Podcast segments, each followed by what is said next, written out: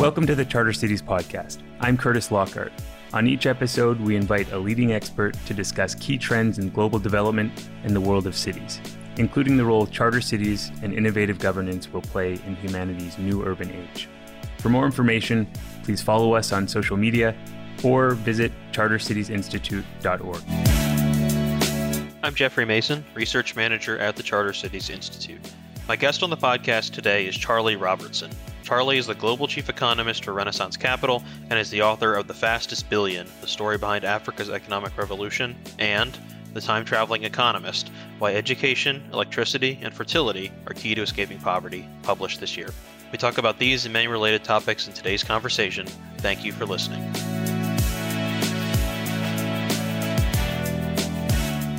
Thanks for coming on the show, Charlie. Pleasure to be here. Um, it's an honor to come and speak with you. Thanks.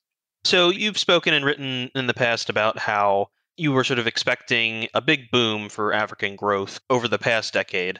As it, you know, the continent had been kind of on this sort of upward trajectory, things were looking relatively good.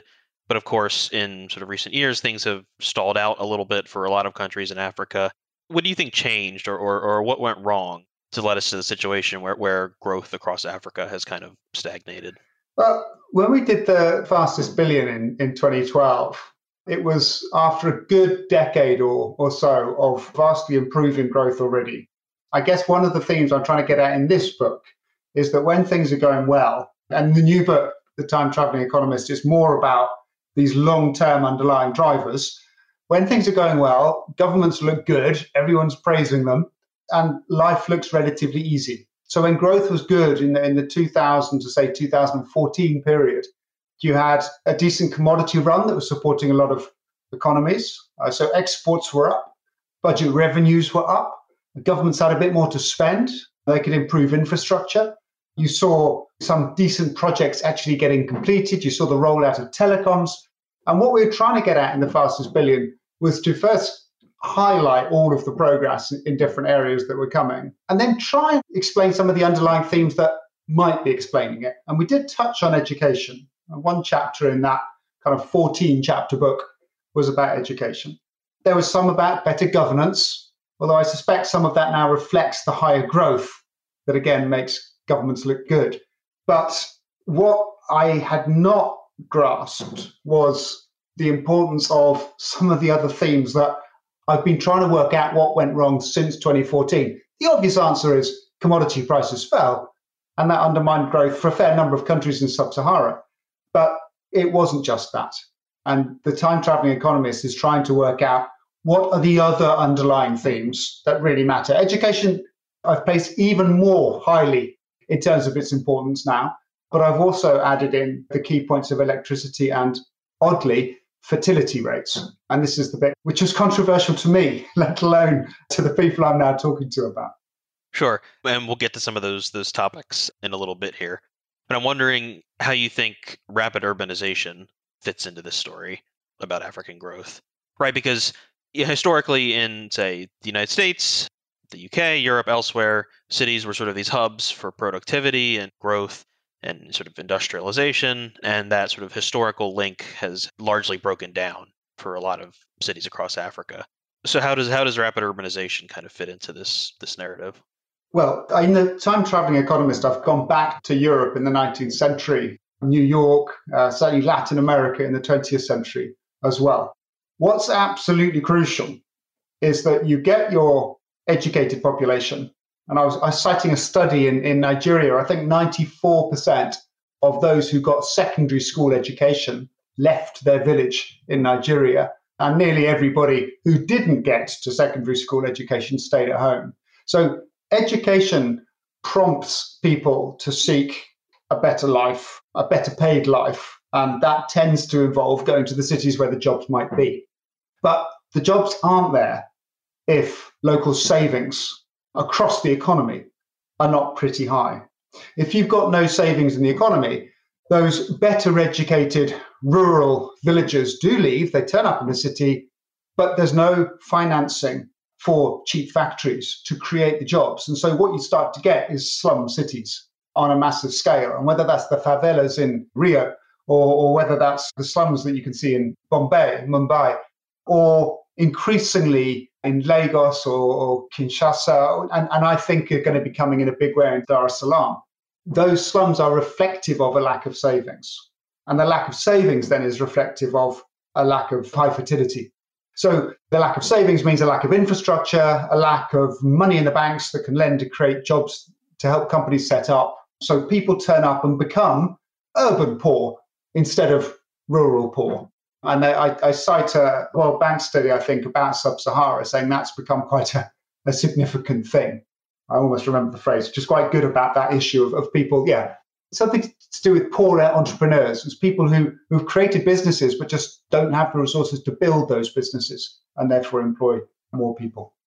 So you, you basically you're sort of we get people who are kind of stuck in this informal, small scale economy that really has really no chance of becoming productive. Well, I still would guess that, and I can't prove that though, but guess that if you are collecting millions of people in one place, you've got sure. better potential to start building a business in the very slow way, actually, that 19th century Europe did, or the 19th century UK. So you'll have read kind of Dickens and, and all those Charles Dickens stories about poverty in, in the UK cities. The UK also had relatively high fertility. So they didn't actually have a vast amount of savings, and it took a really long time to industrialize and for the UK to grow its economy. China, Asia, so many of the success stories we know in the last 50 years, it's happened much, much more quickly, much faster growth, and urbanization hasn't involved in East Asia that same degree of, of slum situation in the cities because I think the fertility rates came down faster, savings grew faster, so my point is that the cities do grow and they are helpful for growth, even in uh, a higher fertility economy. But it's not the rapid progress that we could see. Mm-hmm. So let's like stay on the fertility point for a moment, right? So so uh, what you you kind of articulated a little bit this argument, right? It's it's hard for for the poor to save, especially when they have a lot of kids to take care of, and you're not seeing sort of rapidly rising incomes and downstream. This this creates problems for the availability of, of capital to be invested in, in an economy, right? And so at various various points in the last couple decades, we've seen some really aggressive fertility control policies. Right, China's one-child policy is, is is sort of the most notable of these. But now, a little ways down the line, we're seeing in real time like a, a real collapse of, of birth rates globally. You know, even just outside of the high-income countries, and that comes with a whole sort of slate of economic consequences. And so policy is kind of shifted in the other direction. China upped it to a two child, three child, and policy now, uh, I think last year, cut all restrictions entirely. But we even saw these kind of reversals a while ago, right? Singapore, over a course of 16 years, starting in 1970, ping ponged from stop at two to have three or more parentheses if you can afford it. Right? That's a really quick reversal. And now lots of countries are sort of trying to do the exact opposite of you know prop up their birth rates yeah, yeah. With, with policy, and it seems to really not be that effective in, in most places. So how do you kind of overcome this reversal, right? Where fertility causes certain problems when you're at a particular level of development, but then once it comes down, it causes a different slate of problems. Is is there a way to navigate through that you think that hasn't really been tried yet, or how do you sort of balance these issues? And I think this is a real problem because what we've got is the Western, primarily the Western media, or perhaps the Northern Hemisphere media, banging on about, and quite understandably so, the problems of low fertility and rapidly aging societies. And we're going to see some pretty extraordinary changes in economic trends, probably in places like Korea, uh, which is going to be the oldest nation in the world by 2030, older than Japan, followed not that far behind by China. And what we've seen, and you've mentioned a couple of examples already, but I could throw in Russia or Iran, countries which have managed to get the fertility rate down, but unfortunately down to about one child per woman. And at that point, getting it back up again proves extremely difficult. But the mantra that's coming across, if you pick up The Economist magazine or the Financial Times, you'll get many more articles about the problem of low fertility. And when I sit there at the central bank in, in Abuja, Nigeria, and the economist is sitting on the table, the message that's being sent is that low fertility is a problem. And while it is, high fertility is a problem first. And the countries that don't get their fertility rates down don't ever get out of poverty. We, we don't have any high fertility economic success stories. You do have low fertility rich countries. You don't have high fertility rich countries. So my point here is, is that the families can't save if they've got on average five or six kids. In fact, they don't save much if they've got on average above three kids. The big jump happens when you get down to two to three kids. And yes, if you get below two kids, a Luxembourg or Hong Kong do have even higher higher savings, but really you don't need that level of savings. You don't need the kind of 200% of GDP sitting in deposit in the banks. Just getting that big doubling from about 30, 35% of GDP bank deposits at three to four kids up to 60% on average when you've got two to three kids. That's the difference, which suddenly enables governments to do everything to roll out electricity that's cheap, to roll out roads and bridges and decent urban infrastructure. So, I guess what I'd be getting at in the book to anyone who's listening on the fertility thing is yes, get your fertility rate down below three. You don't need to do it via China's one child policy. You know, every other country that's got wealthy has done it as well without that.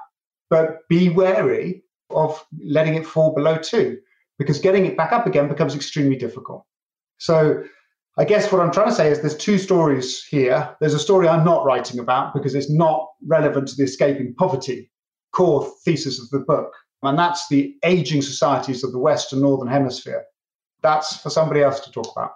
But I'm just talking about let's get to the point where incomes have risen dramatically, where governments have got infrastructure, where economies are growing at five, six, seven percent a year. Let's get to that point and then think about how to make sure you don't go overboard on the encouraging lower fertility. Yeah, that makes sense. One of the other key themes that you, you've talked a little bit about already is education. And right, this is an area that receives huge attention within the international development community, a ton of research in this area about trying to figure out what works, what doesn't. Yet, most sort of lower income countries, proficiency in basic mathematics, basic literacy, at least the data we do have, says it's, it's really quite poor and progress really isn't happening in most places. Why is it so hard for countries to make their basic education systems better? I mean, to come back to where this came from, or this renewed focus by me, you know, in the Time Traveling Economist 10 years ago, I talked about secondary school education, like 11 to 17 years old. But in this book, I ended up talking about just basic adult literacy. And it was prompted in part by trying to look at Kenya's potential for a manufacturing revolution, or East Africa's in general. And I was comparing it to Korea. And Korea had got from 30% adult literacy in 1945 to about 90% in 1960. They claim, the World Bank says a little bit different, more like 85%, but it was still a big jump 30 to 85, 30 to 90, massive jump. And this book on, on industrialization in the 60s that I found in the LSE library said you need to have 70 to 80%. Now, Korea did it very fast, and you can be slightly skeptical about the numbers. Stalin, Joseph Stalin, the Soviet leader who, who didn't really like to be told bad news, his people told him that the Soviet Union was getting two percentage points a year.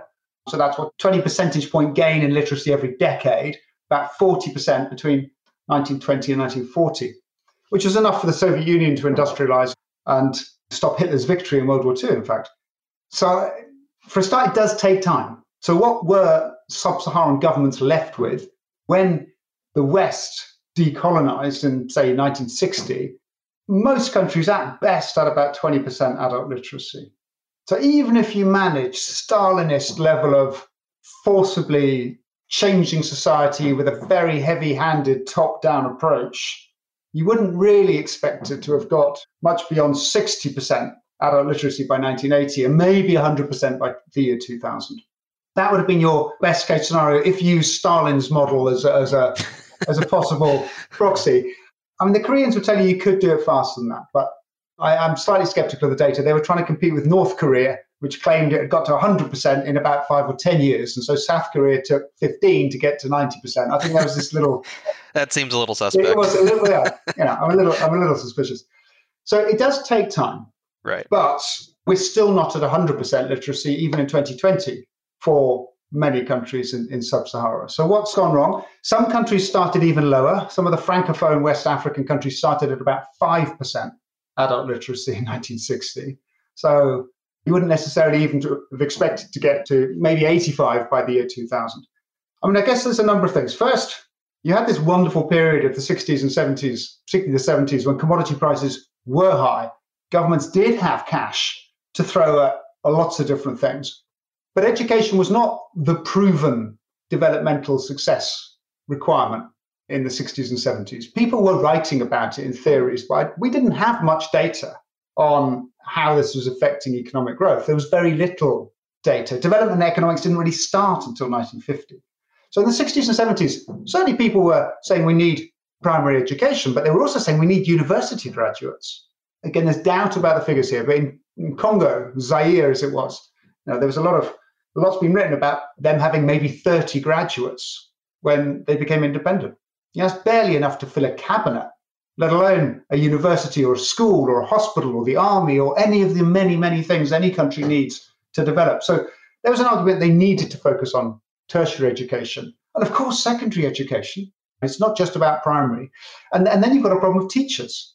When you've got a population that's growing as fast as Sub Sahara or South Asia's population grew in the late 20th century, you know, the number of kids coming into the school system every year is growing. The class size is getting larger and larger and larger. And you're ending up in a situation today where in Malawi, I think you get class sizes of 80 or 120 children in one class. I mean, how can you possibly I used to try and help kids learn to read in a, in a UK primary school when I was about 17. That was one for one, and you could see it maybe making a bit of a difference over an hour. That's me one on one with one kid, not me trying to teach 120 children how to read and write. So I think it becomes difficult when governments didn't know for a long time how important it was, when the population's growing so fast, and when governments have got so many requests for their time and cash and money should you be investing in, in hospitals? One of the key things about the fertility rate is it's very strongly linked to child mortality. If you've got a lot of kids dying before the age of five, families tend to have more kids because they fear that result. So, actually, if you're trying to get fertility down, then you ought to be investing in basic healthcare, not necessarily basic education, one could argue.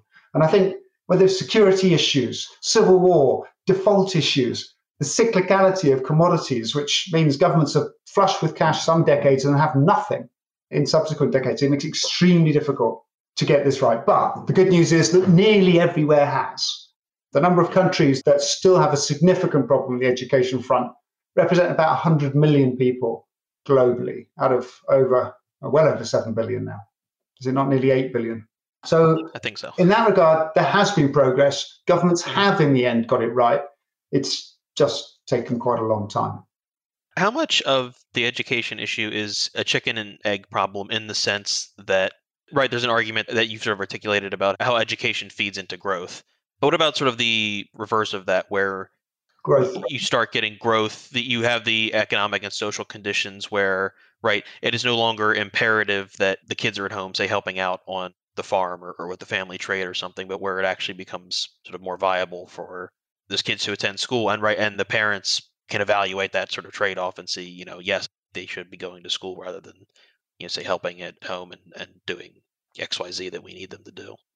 The trends do move together but the way it works is we can see from all of these studies is you won't get growth without education. There's no illiterate rich country. There's no high fertility rich country. The people who are literate don't leave the village so they never get growth. They're much more likely to have larger families and condemn those children to poverty because they won't have the cash. The parents won't have the cash then to invest in them in their education.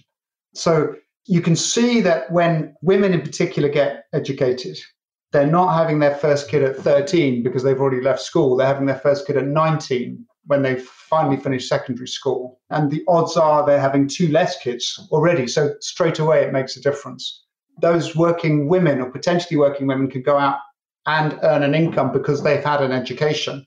And that makes the trade off about having more children also, well, there is a trade off because they're sacrificing an income. But again, if you're an illiterate woman working in a village, the income is, is subsistence agriculture and not much better. So it can feed into itself, but I think what we can see in the data is that until you've got your basic literacy of 70 to 80%, you will not have a manufacturing sector.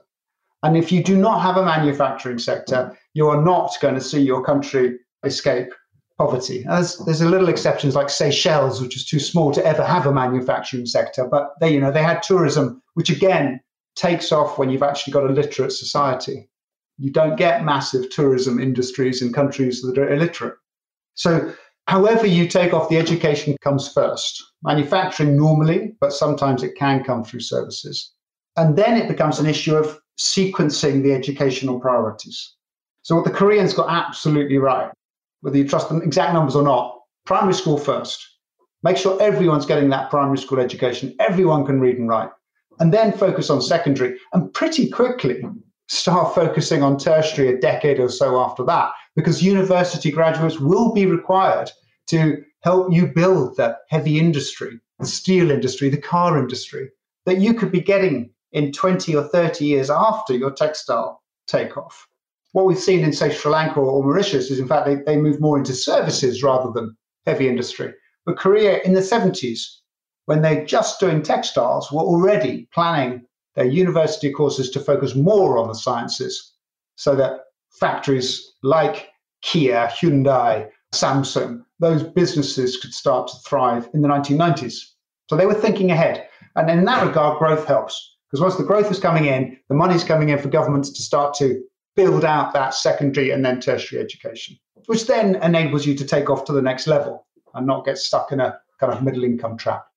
Yeah, this is something interesting that we're seeing a lot of in the new cities, charter cities space with universities and training centers kind of as anchor tenants or as components of some of these projects, particularly with a focus towards tech, towards training talent in, in Africa and, and elsewhere in computer science and similar fields, different branches of engineering, such that one they can sort of facilitate the greater integration of sort of the global big tech firms into these places as as they sort of expand their physical presences or their remote presences, but also to to bolster those fields on the domestic side. So I think it's it's interesting to see how some sort of entrepreneurs I think are sort of taking that further along third step of tertiary education into their own hands in, in their respective fields. And when I think of a country like Kenya, you can see they've already got adult literacy of 80% and that figure's been up there for over a decade now. So they've they've got enough to get out of poverty and move to the next level. Unfortunately, like the Philippines in the late 20th century, the fertility rate's still fairly high. It's still at about three and a half to four kids per woman, like the Philippines in, in, in the 90s. And the Philippines was not a great success story because if your fertility rate's that high, you don't have the local savings, so you don't have the electricity, and Kenya doesn't. Doesn't you don't have the cheap, reliable electricity. So the factories don't come. So you then have to earn your return in a different way. And the Philippines did it by exporting their labor on a massive scale because they had well educated people, or well enough educated people to go and get jobs in Hong Kong or Singapore, but they couldn't create the jobs at home. And then it becomes a remittance flow story back to the Philippines. Now it's changed in the Philippines now because the fertility rates come below three kids. Now the Philippines has got cash from the banking system, which is enough to fuel its kind of manufacturing growth story as well. So it's got remittances and the manufacturing coming through, and tourism. It's all it's all looking great for the Philippines. Kenya's not there yet, so I suspect we will see Kenyans moving abroad. I'm not surprised to see Kenyans kind of manning the hotel in Jordan. I was at a couple of years ago, slightly more than a couple because that was COVID, but a few years back. But you've also got this technological change that wasn't open to the Philippines in the 20th century, which, as you're getting at, is tech. So you do have the Silicon Savannah story. It does help to have good universities that are helping support that specific sector. So I'm not, when I talk about manufacturing, what I really mean is high value added something away from subsistence agriculture, which has got no value added production. So it can be manufacturing. That's what we've got used to. It can be tourism. We've seen that happen. It could also, of course, be the tech space. But we've never quite seen it happen to take a country out of poverty before. But it, this might be the 21st century difference to the 20th century.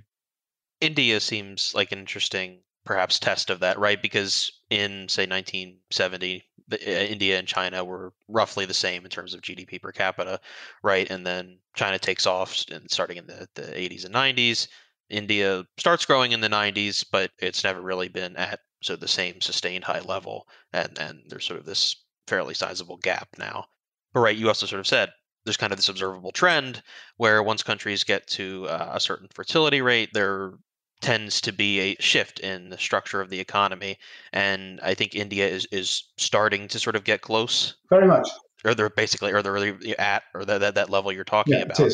So what would you say your expectations are for, say, India over the next yeah, well, in India's case, the fertility rate has come down, and that's absolutely fine. And what I find, I mean, there's an interesting comparison point actually to talk about Bangladesh, India, Pakistan, and Sri Lanka. So we, we could perhaps do that in a sec. But just between India and China, I was quite surprised when reading the book, and I had to delve quite deep into this.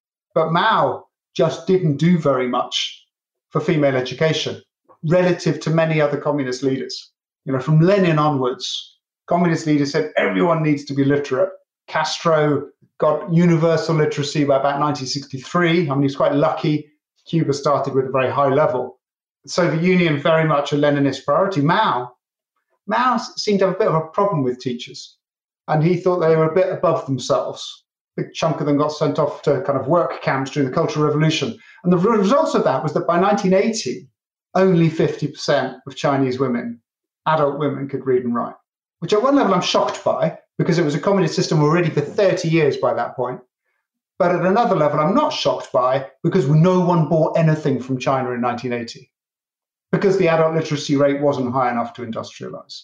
It took until the 90s for overall adult literacy to be high enough, over 70%, for China to take off. It took India another 20 years. So from the early 90s until 20, 14 is, is the number. 2010 to 14 is when we know that the data got better for India. China had this advantage, which enabled it to take off and industrialize and indeed produce services. Actually, it, China exported more services the last time I checked. In, you know, I was comparing this in the 2000s than India did, because China just had everything going for it. It had the low fertility rate and the good education. But India's there now. So India's fertility rate came down. It was actually government pushed in the 20th century, in some cases, not very kindly on the population. There was some bullying, I think, of, of certain people to get forcibly sterilized. So it wasn't ideal from a kind of humanitarian perspective. But nonetheless, with the education, that the numbers are now supporting India's growth, and India doesn't have that same level of external debt that high fertility countries usually have, because it's got low fertility, it's got its own savings. So it's managing to finance its own growth. And I think it's now going to be one of the fastest growing economies for the next 30 years. China's already aging. We know that. The labor force is already shrinking. India didn't do such an acute plunge in the fertility rate, and I think has got a lot longer to run. And I think that, yeah, I think it's going to look great on, on the next 30 years, along with Philippines and along with Indonesia. These countries are all now at the right place with all of the cylinders firing at 100%, well, close to 100%. So you mentioned a little bit before Pakistan, Bangladesh, Sri Lanka, and looking at the performance of, say, India, Pakistan, and, and Bangladesh specifically over past maybe two decades, right? India has basically since the 90s been performing at a higher level than, than Pakistan and past Pakistan in, in GDP per capita. Bangladesh has now also overtaken Pakistan what do you think is, is going on here? Why is Pakistan struggling to keep up with Indian and, and Bangladeshi growth? Well, we talked about countries doing education perhaps not as quickly as Stalin or as quickly as Korea. Pakistan's really not done it quickly. And I think that's been the big problem. All of South Asia started at, well, actually not Sri Lanka, but Bangladesh, India, and, and Pakistan all started at roughly the same sort of post colonial inheritance. No thanks to the Brits you had something like 20% adult literacy in all countries in, in 1960. India had what was called the Hindu rate of growth in the 60s and the 70s, when they only grew at something like 1% per capita per year. Actually, not that different from some European countries in the 19th century, because the fertility rate was coming down slowly, the education rates were coming up, but slowly. But they got there. And Bangladesh got there. Bangladesh tried even harder on the fertility, getting the fertility rate down. Pakistan didn't. And I assume that a part of that was its focus on defense and military spending.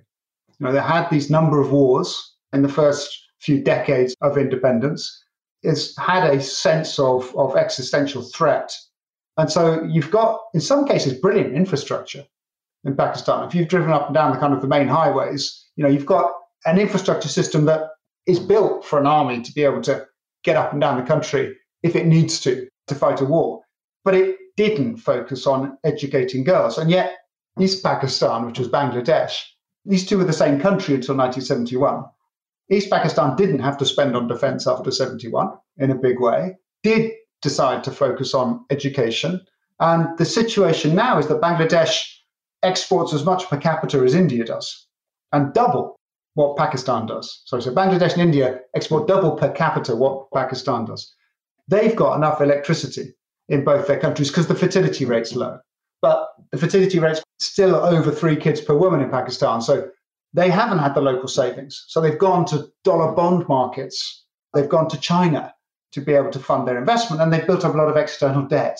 So you've had a government which hasn't focused on particularly female education, is where you can see a real lag in Pakistan. But in Muslim Bangladesh, they did focus on enough female education and perhaps spent too much on defense. And, and as a result, they are decade, two decades behind their peers.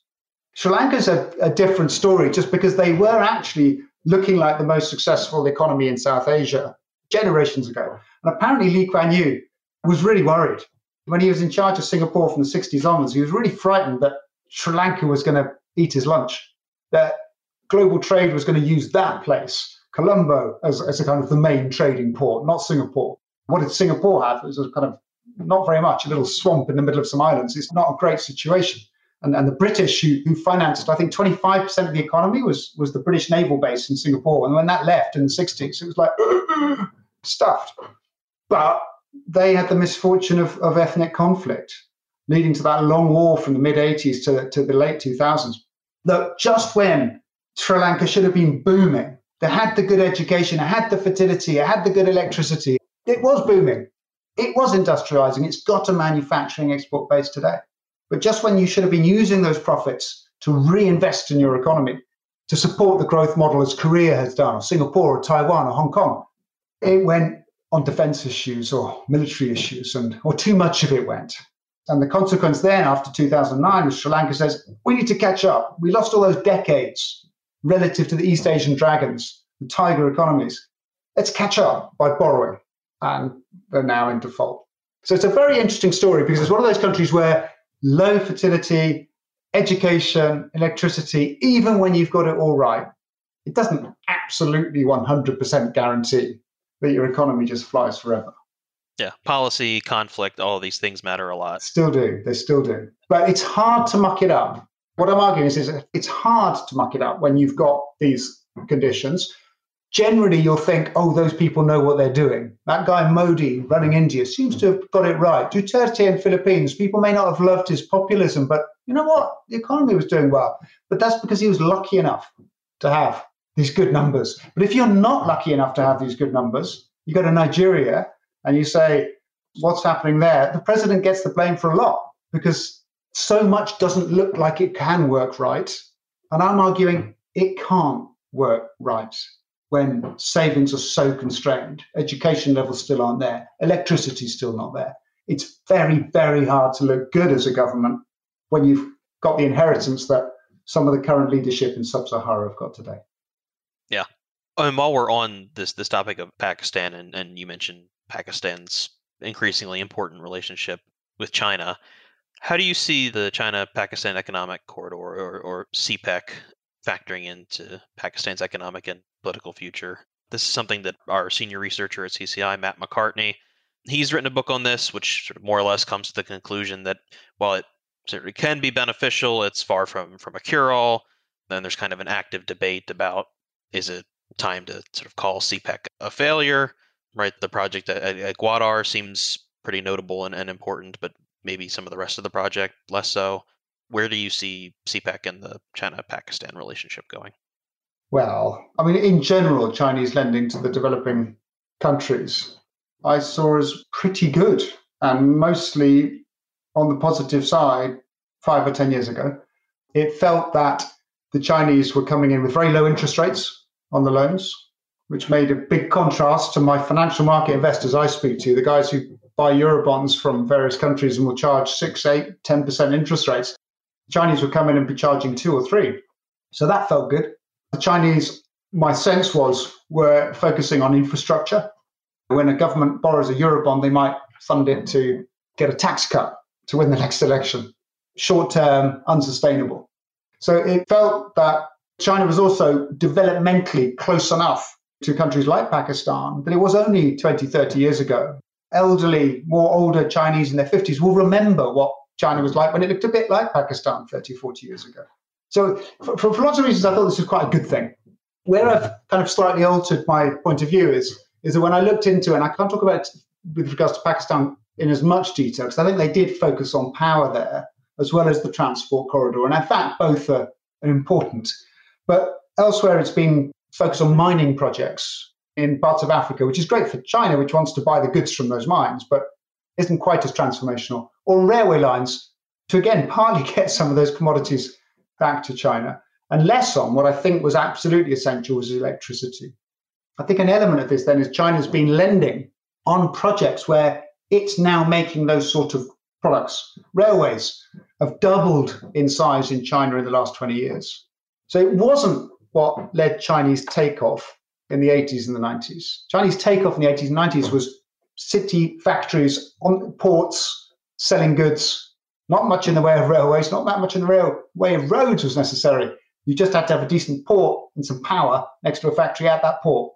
And only afterwards did they roll out the infrastructure. So I would argue for Pakistan, cheap financing for factories so they could start to boost their exports was arguably more, in Karachi, say, on the coast, would be more important than a rail network heading into China. Probably Pakistan would have been better with cheap financing for factories and exports of more textiles or to help them move up the value added curve in the agricultural sector where they're so strong. So I, I, suspect there's been a slight angle of the Chinese not necessarily lending for exactly what the countries really needed. That's fair enough. You know, every country has its own interests in why it lends. Tied aid isn't, isn't the only surprise. And of course, Chinese companies then have made money out of that too. So the two to three percent interest rate is the headline good news story. But if you have to use a Chinese company to build a power station and they're charging 10, 20%, sometimes more profits on that contract, a lot of that work effectively becomes a subsidy for China Inc., not necessarily for Pakistan or Kenya or Nigeria. So, I mean, underlying all of that, of course, for Pakistan is a massive geopolitical security aspects. They, they buy weaponry from China. They want strong links with China. They feel they need that alliance to rival to India. So there's another angle in quite a big way there. But I think it's still helpful. And in the long, you know, there is infrastructure getting built. And that's hard to take away once it's done, once the railway's done or some new generating capacity is done.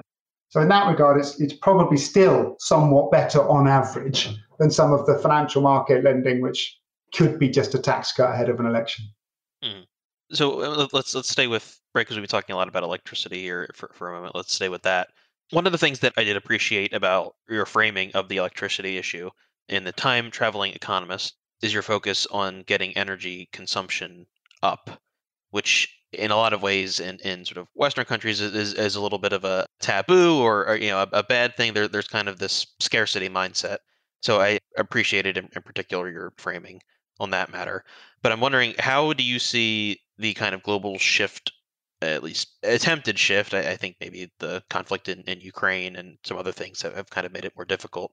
But this global attempted shift away from oil and gas is going to affect the electricity issue for a lot of these countries, right? Maybe it's cheaper to build a, say, gas plant than something else. But in terms of what the financing maybe is available for is something else that creates trade-offs and, and, and, challenges. So how are these how are lower income countries going to be able to sort of straddle this this problem?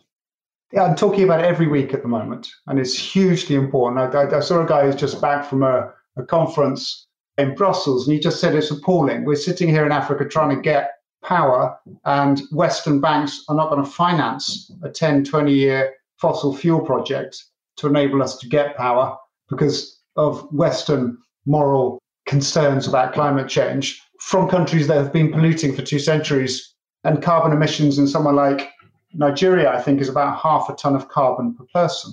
The Kyoto targets from the early 90s, the Kyoto Treaty targets, were about three tons per capita at the time. Given global population is now at two tons per capita. Nigeria could quadruple its power carbon emissions and still only just get to what the Kyoto targets are. The best country in Europe, I think, is Sweden, and they do about four and a half tons of carbon per person. And that's what nearly 10 times what Nigeria or Tanzania do. It's an incredibly sensitive issue. And the financing issue, I personally would argue you, you do need some baseload of power, which is likely to be gas, could be coal, could be oil, because so much of the other power, as Europe's discovered this summer, is vulnerable to climate change in itself, ironically.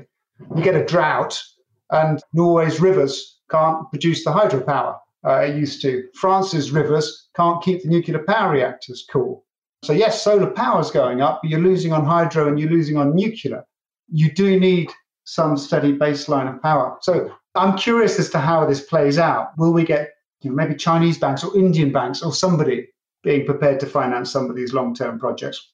Of course, it becomes a lot easier if your fertility rate comes down. Morocco's got 100% of GDP sitting in deposit on its banking system, and the interest rate's 2% because they've got so many savings. So if Morocco wants to build out its own power supply, it can do that from its own resources. So in the 2030 horizon, I suspect we won't be using fossil fuels anything like as much as we are now, but there could be changes. So there is an issue about baseload power, reliable power, but there's also an issue about how do you focus that power at first? And where I feel and fear that governments are making mistakes in some countries is that they're saying everyone should have access to power, which I think we'd all agree with. Of course, everyone should. But if you've got the choice between supplying power to a household that can't afford it, needs subsidies to pay for it, then if you are subsidizing that household to get connected to the grid, to start using electricity, it's costing a government money. And governments don't have much money in these countries. And if you instead focus on delivering power to factories, which is what Korea did in the 60s or 70s, what France did in the 1920s, what America did in the 1920s, and only then start rolling out electricity to the rural areas. That then means your factories are starting to make profit. And that profit means you can pay back the debts that have been used to build up the electricity system. That profit enables you to, well, to make a profitable system, not a loss making system. And, and, too many of the electricity systems in, in sub Sahara are loss making.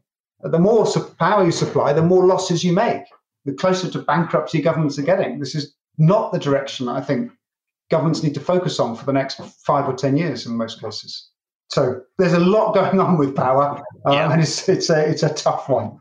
I'm curious how much you think decentralized energy systems and energy markets will help leapfrog this a little bit, right? If you can't necessarily hook up to whatever your region's sort of unreliable power supplier is, but you can have maybe your own little windmill or your own solar generator or, or, or something else. How much can this problem be leapfrogged versus, you know, there's kind of that, that baseline you talk about?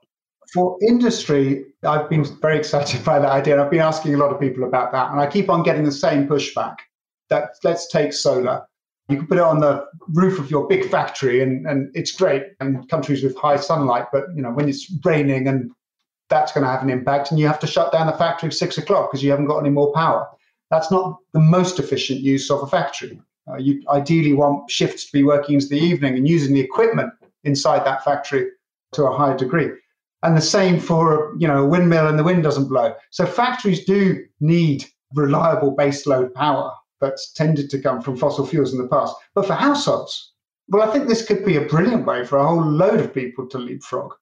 I saw some numbers in Zimbabwe, I think, and it I may got it wrong. Two million people have, have got access via their own solar panels on their own roofs because they can't use the grid. South Africa, there's been a huge push. I know a number of people who've, who've gone out there.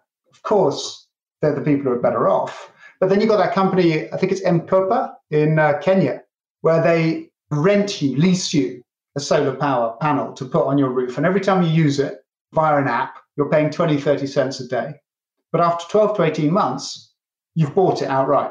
And then you've got your own power supply to charge up your phone, to perhaps get your kid to learn some clever tech skills and start earning loads of cash. So, this, I suspect, could be the the way to jump to accelerate rural household, particularly rural households and smaller smaller villages and so on, to get electricity in a way that it's probably not in the government's economic interest or ability to afford to do it really in the next five to ten years. Yeah, it's definitely an exciting space, and I, I, had no idea about that figure in Zimbabwe you gave. That's very surprising. I'm, I'm, sure you know whatever whatever it actually is.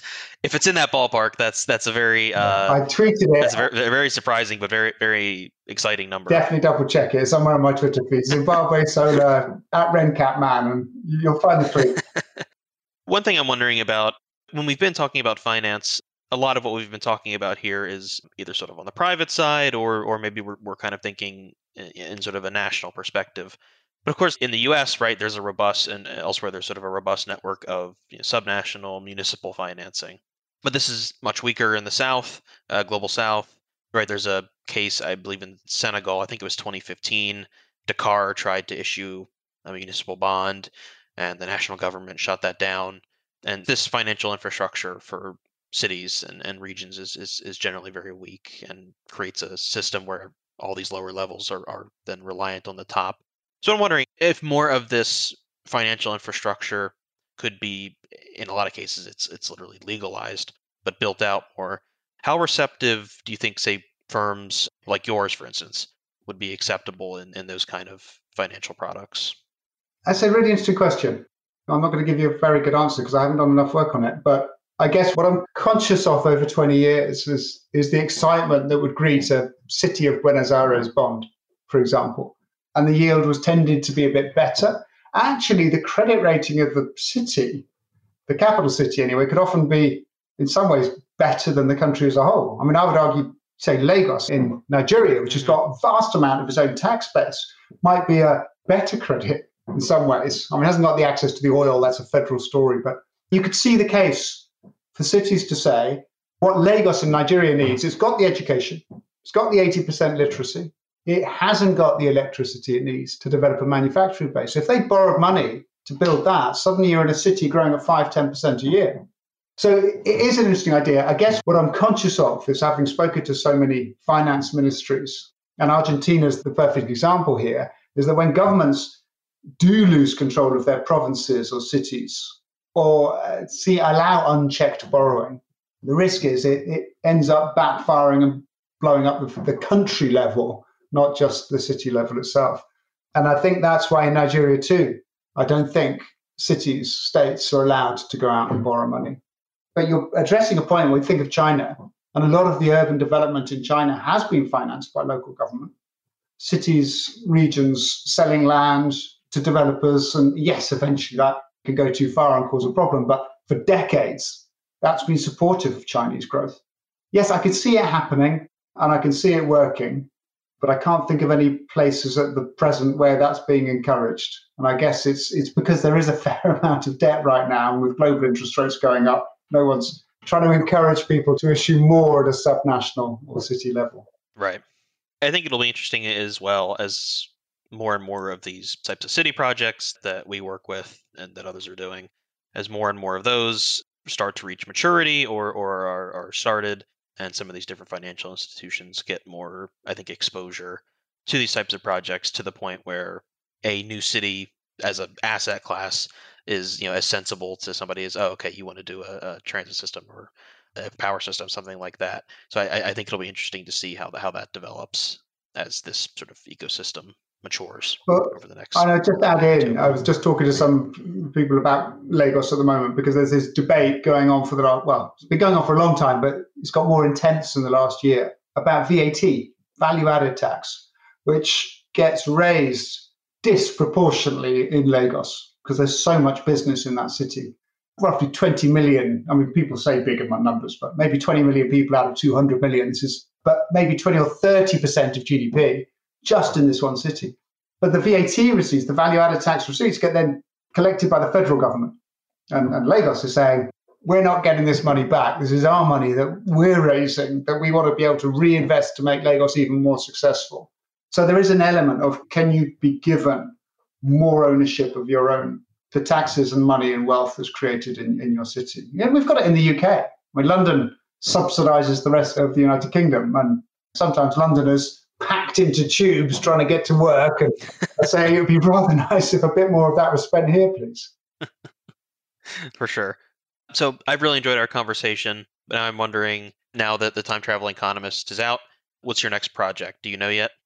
I think this is going to take a good few years to seep into all the areas I'd like it to. So I'm doing a, a trip down to, to East Africa in, in October to try and talk to people about the book and the themes in it. Hopefully in Nigeria in early December, Cairo at the uh, end of October. So my job now is to try and promote this and get people to think about some of these issues because there, there are some key simple things. Get infant mortality down, encourage smaller families, but not too small. And that then helps the savings and that enables your country to take off. But sadly for politicians, it's a payoff on a 10 or 20 year horizon. So it's, it's trying to find people who are prepared to do the right thing for their children, even yeah. if it's not much help for their immediate career. Yeah, that's a difficult task, but I think your work here will help push that forward in a big way. Hope so. Thank you so much for the time. Thanks so much for listening. We love engaging with our listeners, so please always feel free to reach out. Contact information is listed in the show notes. To find out more about the work of the Charter Cities Institute, please follow us on social media or visit chartercitiesinstitute.org.